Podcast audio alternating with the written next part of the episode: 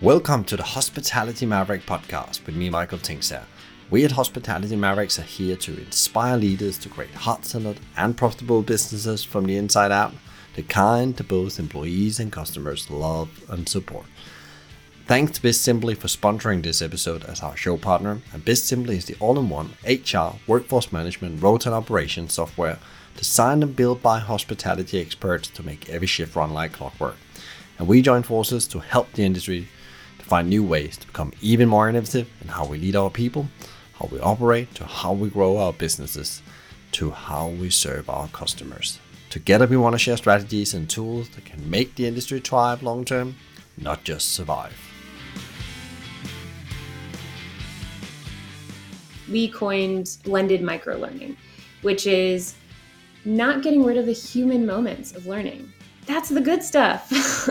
when Michael learns, you know, how to pull the perfect espresso on the espresso machine and get certified in that machine, he should also be able to get feedback from his manager and potentially even be certified as a trainer. So with Opus, you can actually track data against those skills and also against the feedback that managers are giving you in real time around a specific skill that you've learned that's that social learning aspect that's so important and leads to better businesses. This is Rachel Nemeth, CEO and co founder of Opus, which is a training platform designed for businesses with a deskless workforce. It helps more than 300 businesses boost their training off the front line. Rachel has an amazing background from operation in hospitality, where she's worked from great brands like Danny Meyer's, Union Square Hospitality. In this conversation, we dive into why and how she got the idea for Opus and what problems they're solving. We also explore the biggest barriers for great training of frontline employees and what she's learned about learning and development in the last two years, and what the role of learning plays in building a great company now and in the future. We talk about tech's roles in building better and more impactful training and how tech really can accelerate the speed of learning in a constantly ever changing world, as well as about how it actually learning and training is crucial for you as you build your culture. She also shares the learnings as a CEO and how to adapt to the role as the business grows.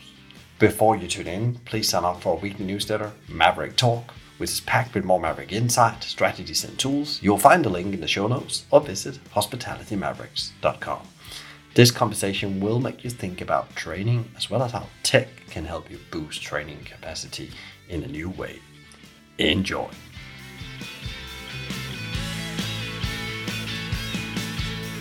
I am super excited because we're going to be talking about something today that we uh, have touched upon before here on the show, but not in the in the context about how technology can solve this problem. Because there's no doubt about in the world we live in now, and the pandemic probably accelerated that, being able to reach your frontline employees very quickly and share the right information and actually train them in the skill that needs to do a great job or do it well so the, both the employee and the customer feels they have a great experience. Is so critical.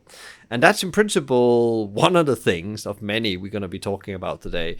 But that was actually what made me really excited when uh, reached out to me, I think it's now about three, four months ago, and then we've been talking a bit and taking a time to get this into you put in place. But I'm really excited about having you here today. I'm, I'm really looking forward to dive into uh, Opus and all your learnings about training.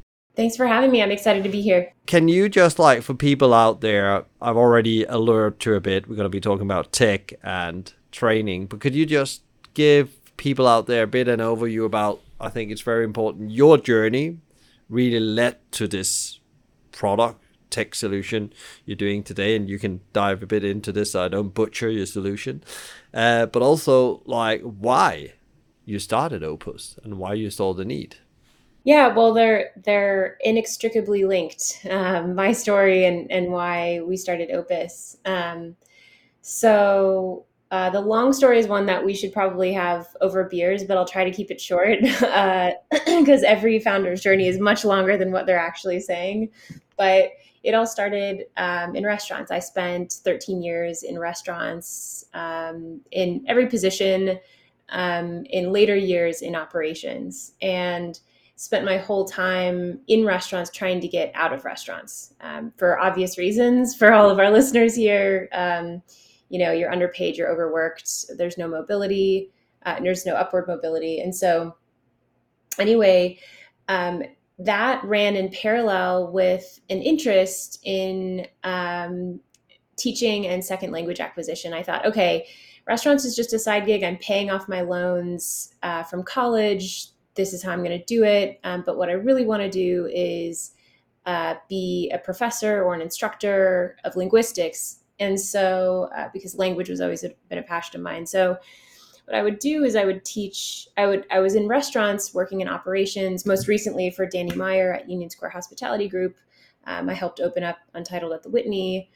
Um, you know, had to hire 300 cooks in 30 days, and um, was really not surprised and yet simultaneously flabbergasted at um, just the lack of access that I, as a director, had to great technology for my frontline. Um, you know, everyone in the home office had great tech um, in every job that I had seen. Um, but my frontline, which was like the majority of our team, right? It's 80% of the workforce, didn't have any great tech. So um, fast forward uh, a couple of years, and and I started to solve this access problem because I was really mad, and I started with the thing I knew how to do best, which was training um, folks in English. Thirty-three percent of American workers don't have don't speak English as their first language. Um, brick and mortar schools are not a solution when you have second jobs and kids and commutes. So um, started to teach English um, in restaurants between shifts. It was like guerrilla English, right? We would go in for 90 minutes, teach an English class, and leave. And that over the years evolved to a really high demand in New York City for uh, restaurants to pay us to go in and teach English classes. And then that evolved to a company called ESL Works, which delivered English language training over text message, really innovative solution to help um, give like a lightweight technology that can help people learn quickly. And then fast forward to today, um, Opus is a, a, massively expanded vision of that access problem, uh, which is helping restaurants get their team up the productivity curve quickly and then getting more out of them so that there's um, opportunities for economic growth for everyone. So um, that's the very fast story of how this all started and all really began with me just being really mad, to be quite honest. what within that in that story what is like the, the core you know you call the purpose vision and mission of opus then because you said it started with a very very simple thing. You walked in, you did some English training, will then translate it into a text message, but now it's into this platform that can be in the hands of people in no time if they have a smartphone. Yeah, the the mission really at the heart of everything that we're doing is um, solving the problem of how can we create more work, help people create more work val- value for themselves, and um, in order for them to have economic growth in and outside of their jobs. Um, work value is this term that we coined, which is centered on um, skill building. It's centered on um, agency and adv- and self advocacy, and um, you know, it's it's a it's an area that is so commonly focused on when it comes to desk workers. You and I, right? Um, we're constantly talking about leadership skills and soft skills and ways to grow and ways to get promoted and ways to earn more money and ways to support your family better. But then we go downstream to the majority workforce, which is the front line. There's no conversation about actually creating work value and actually being able to um, not only build skills, but be able to, to like create a skill portfolio for oneself so that you can continue to grow and and you know michael these are not unskilled workers we all know this but there's no way to actually track that data so that individuals can um, you know earn for themselves what they hope to in their lives so the mission the, the core of our mission is about creating accessible technology for frontline teams so that they can create more work value um, in and outside of their their job.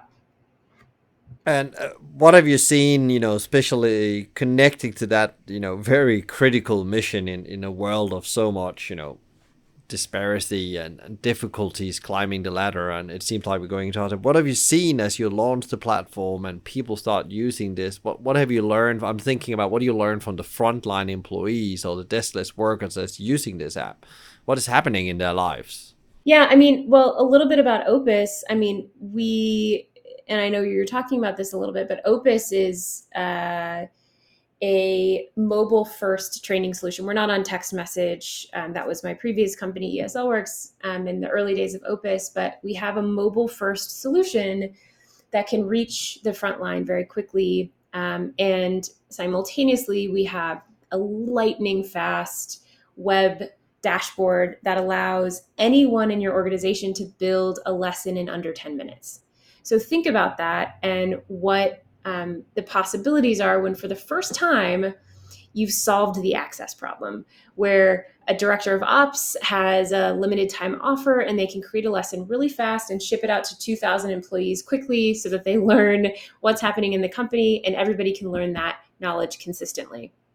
You know when we talked to frontline workers to really understand like what's the core problem we also talked to the other two users that were largely ignored which is the manager who's never built for, right?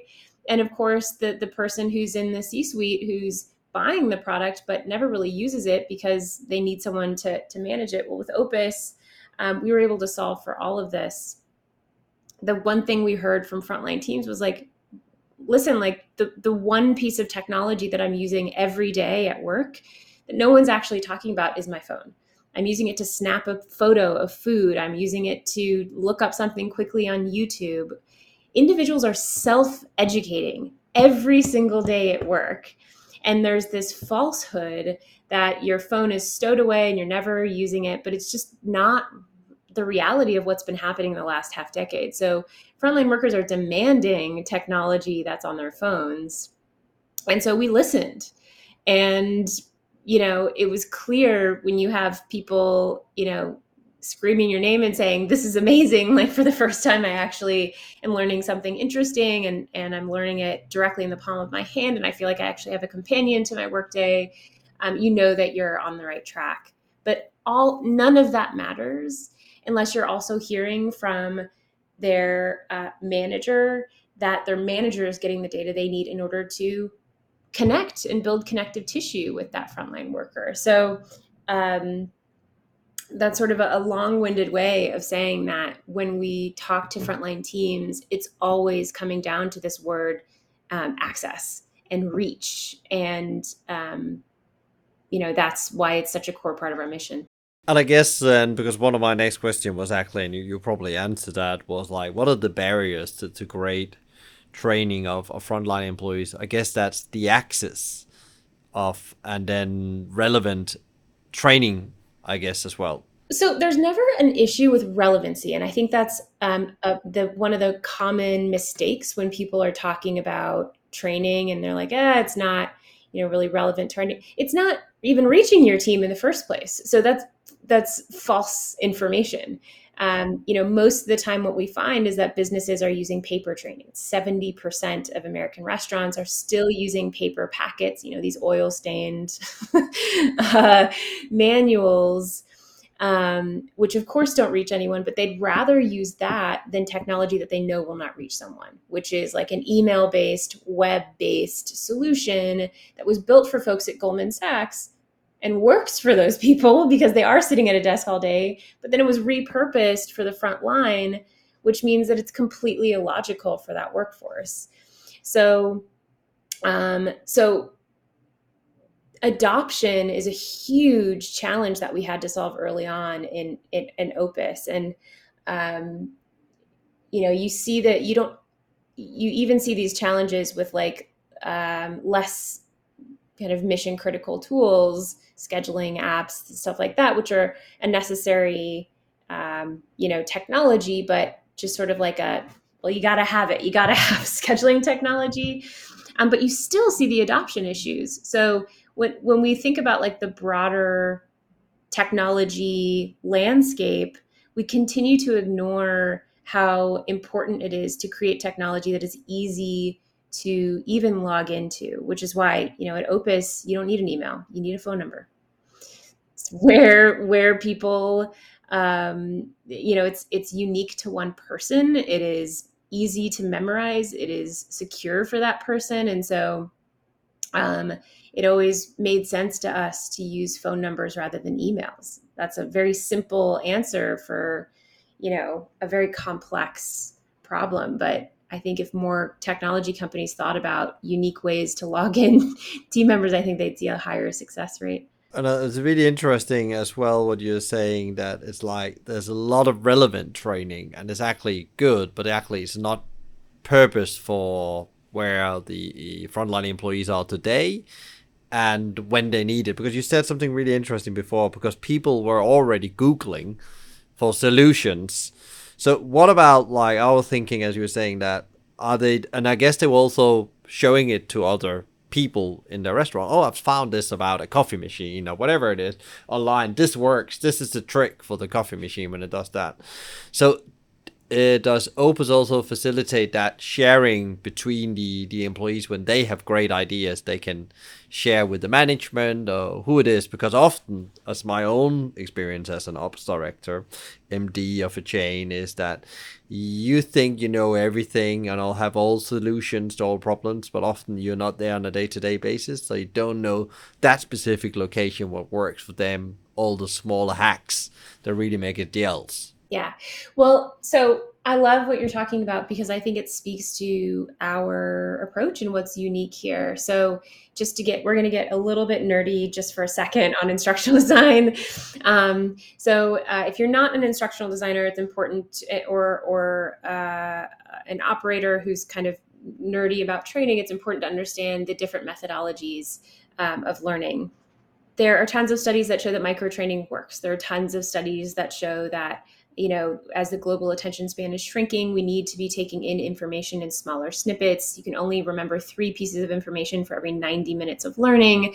Um, so, lots of, of good, meaty research that proves that these kind of micro moments are the things that lead to higher knowledge retention, higher knowledge re- transfer, and therefore more efficacy in your in your workforce.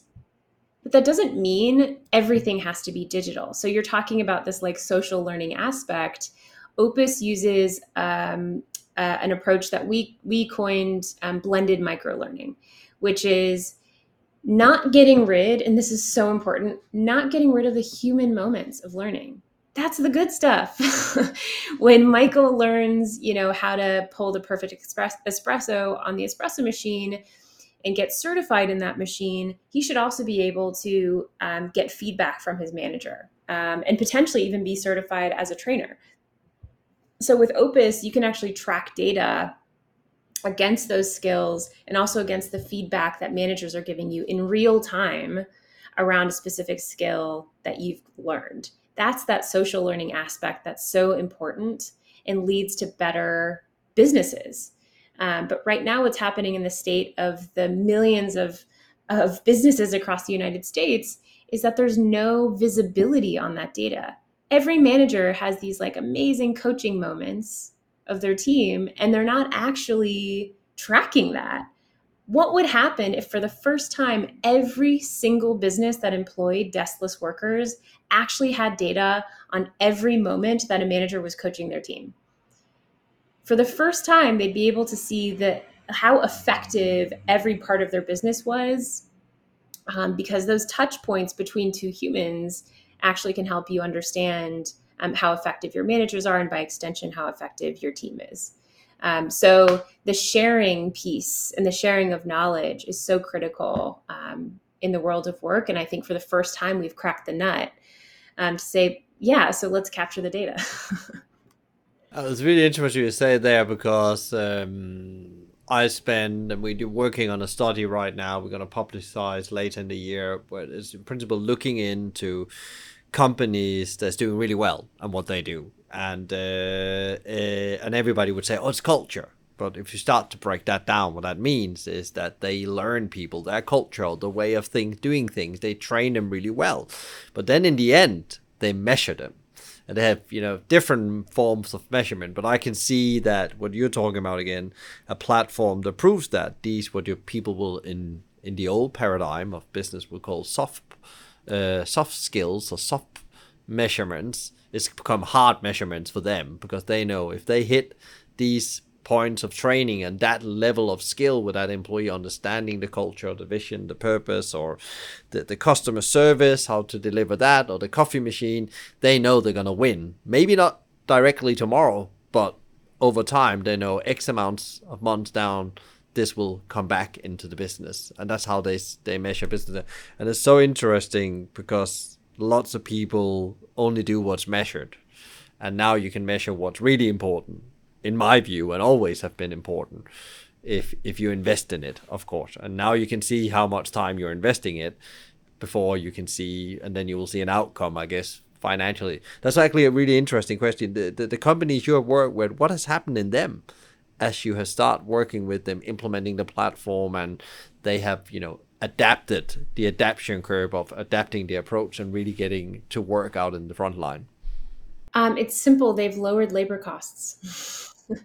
this is so what's unique about how we see the world is and i'm going to get glib for a minute here but like there's a reality to frontline work that i think we've we've seen all these headlines um, you know around uh, the the war for talent and the labor shortage and all these things and that's true and it's it's reality um, but what businesses are actually talking about is not necessarily how can I get people to t- return to work, it's how can I do more with fewer people.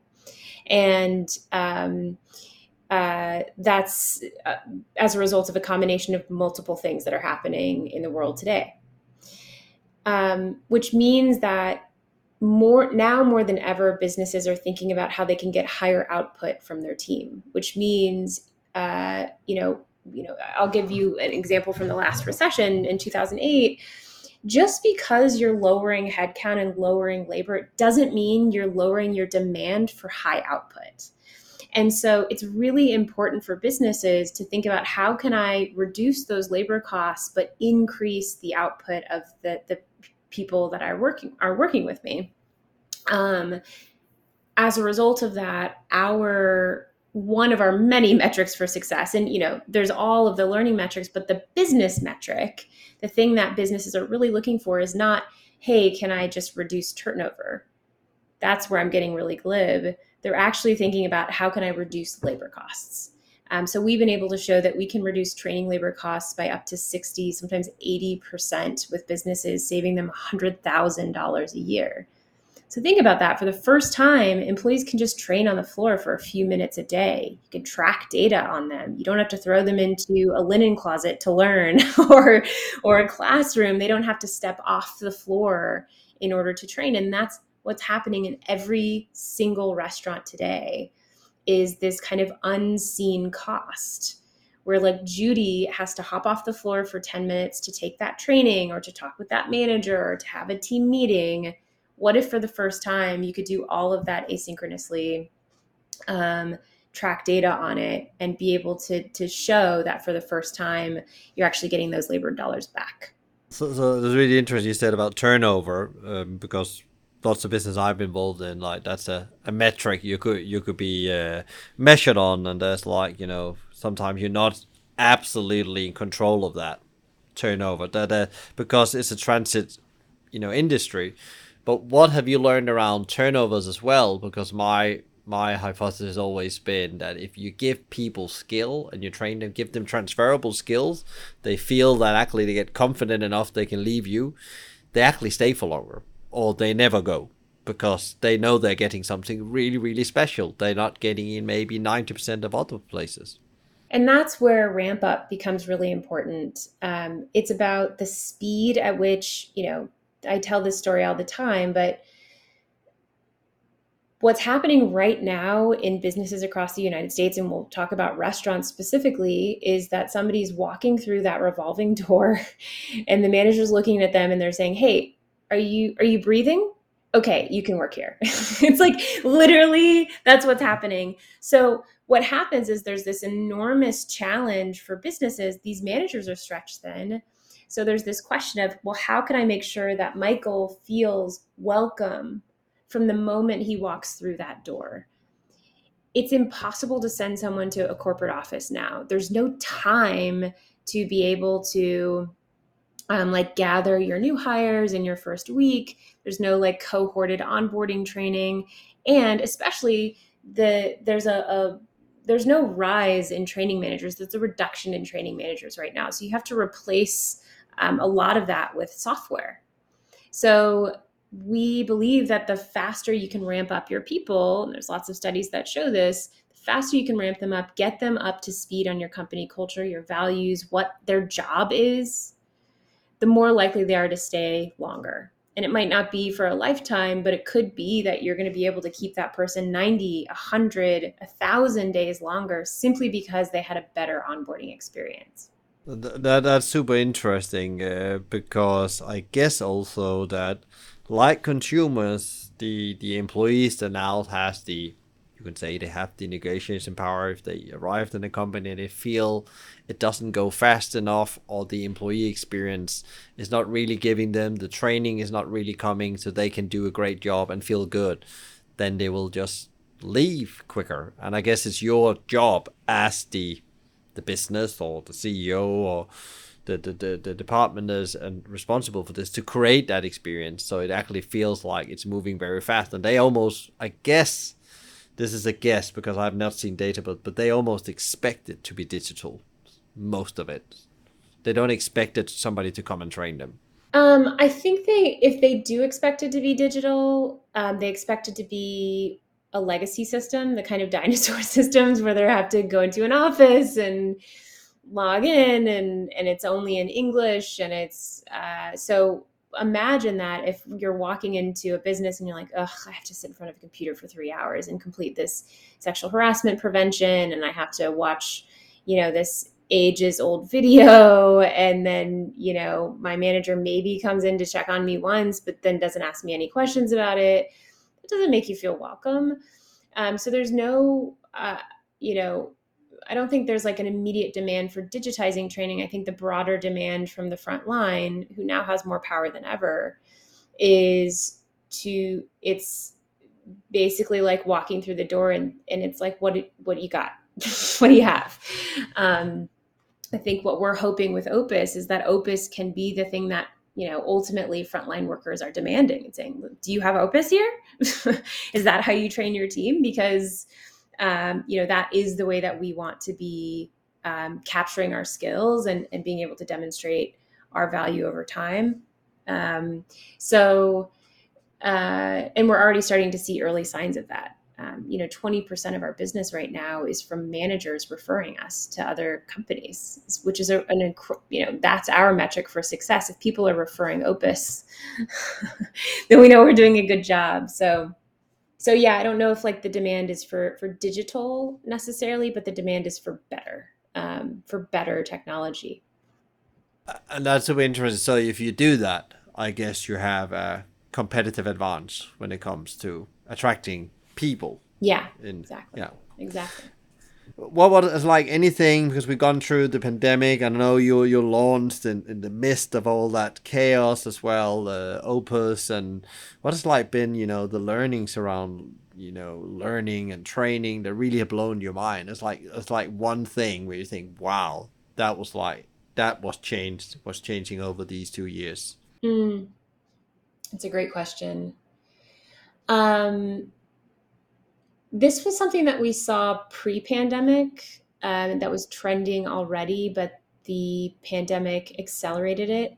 Um, and it's this, uh, it's the fact that um, the training function in these businesses is now increasingly falling under the operations arm and not HR. And why do you think that is? Well, it's because HR now has more on their plate, right? they're overseeing all of these these safety protocol like pandemic protocols things like that compliance um, you know we're living in an increasingly litigious world and so like the traditional role of hr is starting to come back to light Um, so that's one thing. But also, I think, and more primarily, businesses are realizing that training must be an operational function. It must reach every part of your workforce at every step of their employee journey. So it would be a mistake not to say, well, of course, our COO should be overseeing the efficacy of our workforce.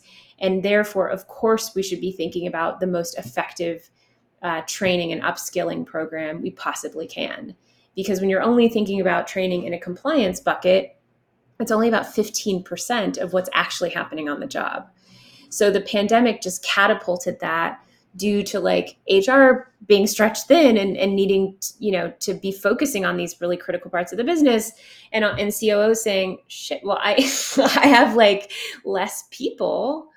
I need to be thinking about how to attract those people, but also how to keep those people longer and get them up the productivity curve faster. I can remember myself being in numbers of jobs where actually training has been on and off in through HR and back over to operation and the, the other way again. And actually, it fitted always best in operation because they're the one that's going to be using the training. And therefore hr can of course from a strategic point of view support you on making sure you have the right skills in your training program as the future uh, are, needed for attracting you know talent of the future. Well and i'll tell you this 100% of our business is dealing with coos we don't sell to hr we love hr we talk to them and we they're friends of ours.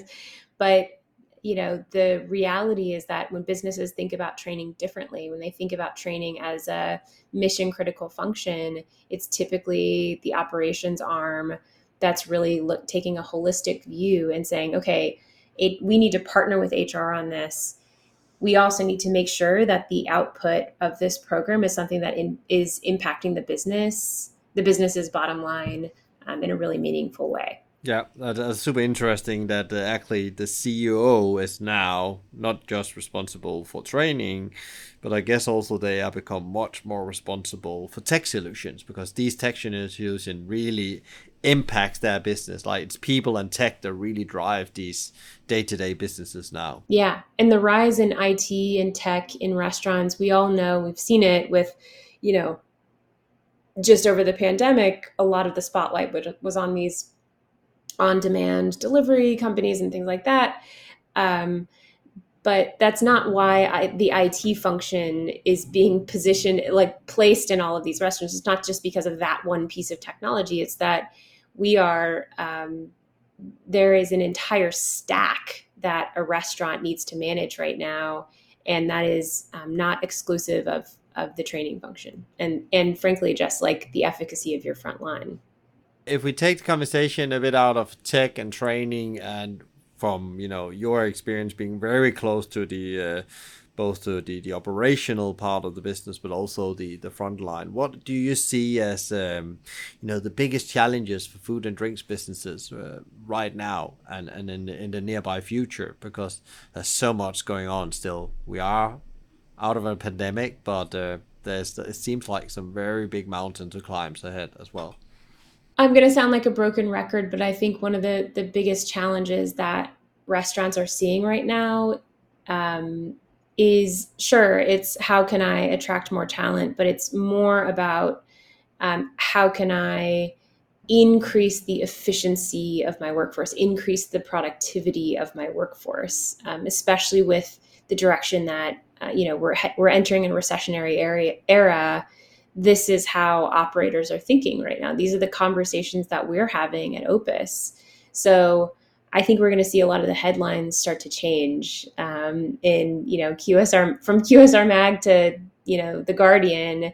It's going to be less around the the war for talent, and I think it's going to be a lot more around um, what are kind of the metrics for success in a business when it comes to our our front line, um, and how can we ensure that we're getting um, you know that software is used to enhance the humans that we employ. Because we don't want to we can't replace those humans with technology but we can definitely ensure that we're um, helping to empower them to get the most out of their day basically. And and by extension hopefully it means that we can keep those people longer pay them more um, and you know increase opportunities for growth Yeah, and that really confirms something I've seen and heard as well is that that's been very focusing on how technology really could help the customer experience, where there's now is a shift that there's a radical acceptance of the war for talent, the, the lack of people. But how do we then make that experience better? And how do we use tech to make that a more effective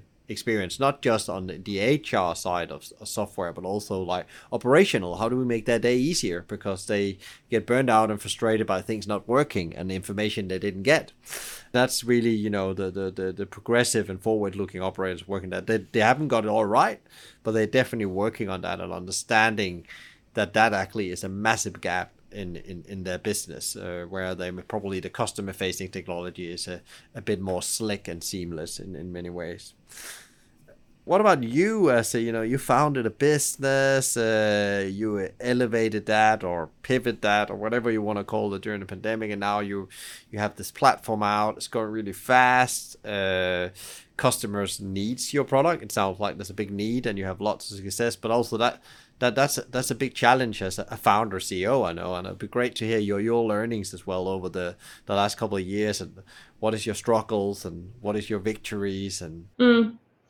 I think um, you know uh, growth and adjustment and iteration are just a natural part of any business, especially a technology business where you can make changes quickly um, so that is something I think that's to be expected. Um, but one thing that I think has um, really been just personally interesting for me is just my growth as a CEO. And, you know, I'm entering a new chapter where uh, for a while there were like the, the kind of reporting structure was different. I had a hand in so much of the business down to the nitty gritty and all the way up to the high. It was a lot of like zooming in and zooming out because um, we're still pretty early stage, right? But um, but now I'm entering, you know, chapter three, I guess, of CEO, which is um, been super interesting for me. It's the part where I'm like primarily zoomed out and I'm helping guide people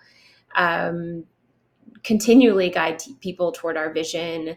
Um, there's like this this uh, you I find myself like captaining the the mission more and more and as a result of that it's continued to challenge me to kind of re um, confirm our vision and our mission um, and iterate on it and maybe create a second mission and and really kind of um, expand our our view of the world from like what's going to happen five years from now to what's going to happen 20 years from now and what's the immense impact we can make on the broader world.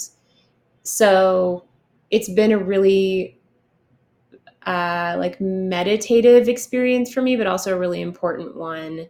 I think the thing that like a lot of ceos don't talk about is this process which is like okay our company is growing up that's because we're growing up and we're changing and we're evolving. You know, I think about like um, CEOs who I admire, like Noah Glass from Olo, and I I wonder to myself, you know, the, the CEO of Toast, like what happened in that transition for them when they went from a private company to a public company. That's got to be a totally different evolution as a CEO. So that's the fun part. We're like I'm learning too. I'm training too as a CEO every day. Yeah, and then I guess you you're never done on that journey, and it's like also like going through these phases also does something with you. You become the person you need to become. Yeah, yeah, exactly. To face the obstacles you face in in any businesses, because there's more obstacles than the eye can see sometimes, both both internally and in the reality of, of running a business. Uh, um, that's super super interesting. What what is um what is one advice you would like to give in that transition? As you said, that's not something that's talked about when you transition from the smaller startup bootstrapping to raising funding to, to scale up. What is like is there like an one advice you would like to give to founders they or question maybe they should think about? Yeah, um, I give this advice all the time and I try my best to follow it too. Um, sometimes I forget, so that's why it's good to say it out loud. Um, as we're all transitioning in roles, um, be mindful if there's every ever a moment of self-doubt be mindful of imposter syndrome be mindful of the moments where you need to talk to a friend or talk to someone and say listen like i'm feeling this i'm feeling like i'm not worthy of this job or or um, i can't do it. And a lot of the time that's imposter syndrome creeping in. And the best remedy for that is to talk about it um, and to find a friend and to get a support system because otherwise you're just going to enter this vicious circle of like uh, i can't do it. I don't know if i can do it. Um, and i say that from a very vulnerable point of view um, because i i think and frankly like especially especially as a, a female ceo you know we're kind of forced to have this like hard edge all the time and can't be vulnerable or have to be a different kind of vulnerable. And um, i'm i don't think that that has to be true. So the best advice is find a support system even if it's one person to talk to and and be vulnerable with when you can.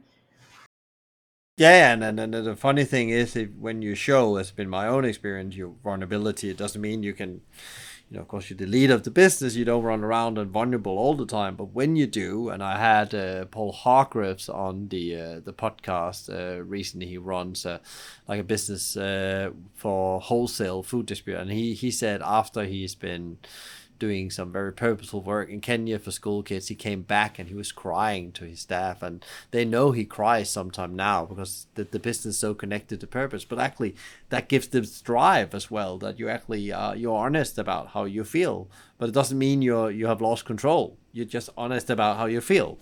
Uh, um, uh, and often we are not never in control anyway. That's the, that's the reality. We just that's a whole other podcast. yeah, yeah, that's a whole other podcast. How do you then, as like you know, as yourself say, you're growing up as the CEO. How do you actually show up pro every day? How do you get like the best out of yourselves, make most probably positive impact? How do you actually try to keep yourself in, in a good place because you you know it's very it's a very tough place to be to keep the balance balance as well and make sure you hit all the the areas of life. Oh gosh. I'm still trying to figure that out but i will say i'll talk about the physical and then i'll talk about the mental and emotional. Um, so from a physical perspective um, one big change for me and i don't like preach this a lot it was just like it's, it's not advice it's just for me it worked personally. Um, I cut way back on coffee. Um, I only have a cup of coffee a day, and yeah, I was drinking four or five cups a day and starting to get jittery because I didn't like that feeling of being tired. I didn't like feeling groggy, and now you know, as long as I'm getting six to eight hours of sleep, yeah, some days I might wake up and I'm a little tired, but um, that's okay. um, and and to replace it with a stimulant, um, I sound pretty woo woo right now, but like it's been great for me. Like I, am I'm, I'm the curve of my energy is so much more natural. Um, I'm not I don't crash at seven o'clock at night. I like stay up till ten or eleven. I wake up at like five or six. Um, you know, and I kind of listen to the rhythm of my body where you know everyone we all every person who's listening has that like half hour one hour in the day where you're like this is where i get a little you know flatline a little bit. I don't replace that with coffee anymore. Now i just say like okay this is the time where i'm going to do that like work that doesn't require a lot of strategy where i'm going to like pay the bills or i'm going to go for a walk or i'm going to you know um as a result of that i felt like a lot healthier physically um, and a lot more mentally balanced. From a mental perspective, I've really just tried to ensure that I'm like maintaining the support system I need. Um, and it's changed over the years. So, you know, I try to keep family and work as separate as I possibly can, but I'm also like open when there's parts of my work life that are just um, penetrable and and like leaking into my world. Um, I used to, you know, years ago when I was working in restaurants, I would bleed every part of my work life into my personal life. You know this if you worked in restaurants. And then when I switched to software, I like kept them highly separate. And now I'm trying to find this like really nice natural blend of because I love my job and I love the work that we do. Um, but I also want to have moments where I, I shut off too. And I, you know, think about the business, but um, it doesn't have to like penetrate um, every inch of my being. And by extension, that my personal life doesn't have to penetrate every extension of my work life. Yeah, and it's interesting uh, because we asked this question, uh, I have asked this question many, many times, probably more than 200 times on the show, and everybody has their own algorithm, as you says. And uh, funny enough, coffee is actually one of them I took up this year as well, and trying to keep to one to two cups a day because, like, I'm a, I'm, I'm really, really, really love coffee in many kind of way because that's why I worked in a coffee world. So so, but again, I found the same as you, absolutely the same. And then uh, I I create those moments around the coffee also to be moments of stillness in the morning. When I get up before the kids get up, and I use it uh, after lunch too, as well, to just get a bit of fuel to the afternoon. And I also like you just accept there's times during the day where you're gonna flatline and just you need to lean into them, go for a nap, or walk, do something that doesn't demand a lot of brain power because it's not actually coffee doesn't or any sort of stimulant doesn't actually make that go away. Um, that's like the the the the lie that we've been told is okay well you can replace this hour if you drink an espresso for this hour you're going to be really productive. And it's like no i just have like a buzz in my head. I'm not actually any more productive than i would have been yeah, yeah, your clarity of your, your mind is not bigger than that. If you should give like an advice to uh, to leaders out there, and I think I'm tweaking this question today a bit, like the want to build a business uh, for that actually you know are good or great because they've implemented you know healthy training practices. What would your advice be? I will tell you where you should not start. Do not start by saying, okay, in order to have a great training program, we need to document 100% of what's happening in the business. Why do you think that's a bad thing to do? Well, it's because we are working in an incredibly dynamic industry. So the task of documenting everything all at once up front is actually it's a fool's errand. Um, there's you know 60% of what we're doing is is uh, probably consistent for the next year right? Um, job descriptions roles um, how we up you know how we get new hires up to speed perhaps but even that i would say is dynamic. About 40% of it is changing on a constantly based on supply chain based on the um, you know inflation rates and, and menu prices based on uh, customers and how they're flowing in through our our stores. So the advice I have therefore is just start. Um, and it doesn't have to start with like, I'm going to document everything. It can start by saying, okay, is technology the best solution for us? If you're a multi unit restaurant, it probably is. Um, that's what we continue to find. And don't be afraid to just start with one or two use cases when you're digitizing your training. Um, we've seen this a lot. There's like when people are on these kind of like legacy learning management systems, they'll tell us stories around how it took them two, three years to get all of their training up and running. And we're sitting and, you know, talk with my co-founders and we're like, it just doesn't have to be that way. you don't have to take years to get your company knowledge into a system. It can take a couple of weeks. So focus on a couple of use cases new hire training and role based training, or safety training and you know, just in time training and kind of expand from there. But none of it matters. None of it matters if you're not getting it to your front line in the first place. So you can get feedback from them. So um, start small. Yeah, that's a very good advice because I think that doesn't only go for training, it goes for so many things. Yes. start small for good sake, start changing slowly, 1% every day becomes a lot over time. If people want to know more about Opus, and you and connect with you, uh, where where do they go? What is the, the best places to go? Um, so you can always follow us online. Uh, follow us on LinkedIn, uh, Twitter, Instagram at um, Get Opus or Opus Training. Uh, you can follow my rants about legacy systems on LinkedIn if you follow Rachel Nemeth or connect with me. I'm always happy to connect with folks. Um, and we we put a lot of work out there. So you can there we write a lot of thought pieces around how we think about the world of learning and how we think about the world of operations as it relates to training. Um, so check us out and you know pretty much any publication for restaurants we're probably in there um, waxing poetic about the beauty of technology and learning qsr magazine things like that great great stuff and we'll put some of that in the the show notes as well thank you so much for for coming on the show sharing your your insights, your journey, your learnings, both uh, from a from a tech company serving serving restaurants, but also your journey as a, a CEO.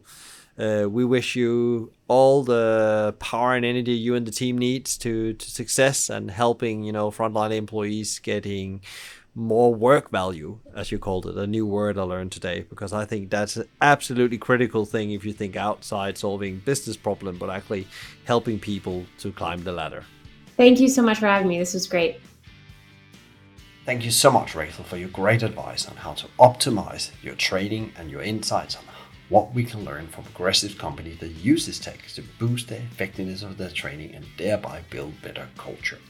Now, ask yourself, how can I use tech to boost the effectiveness of my training for my frontline employees? If you want to learn more about learning and development, please tune in to episode 73 with David Claassen, founder of Talent for Performance on Self Leadership. A big thank you to BizSimply for supporting us bringing great insights, strategies, and tools to help leaders become better every day. Check them out at bizsimply.com or on the social at bizsimply or bizsimplyhq. You can also email them directly at advice at bizsimply.com. Thank you to Fina Charlton, who's the show producer and editor for the podcast collective.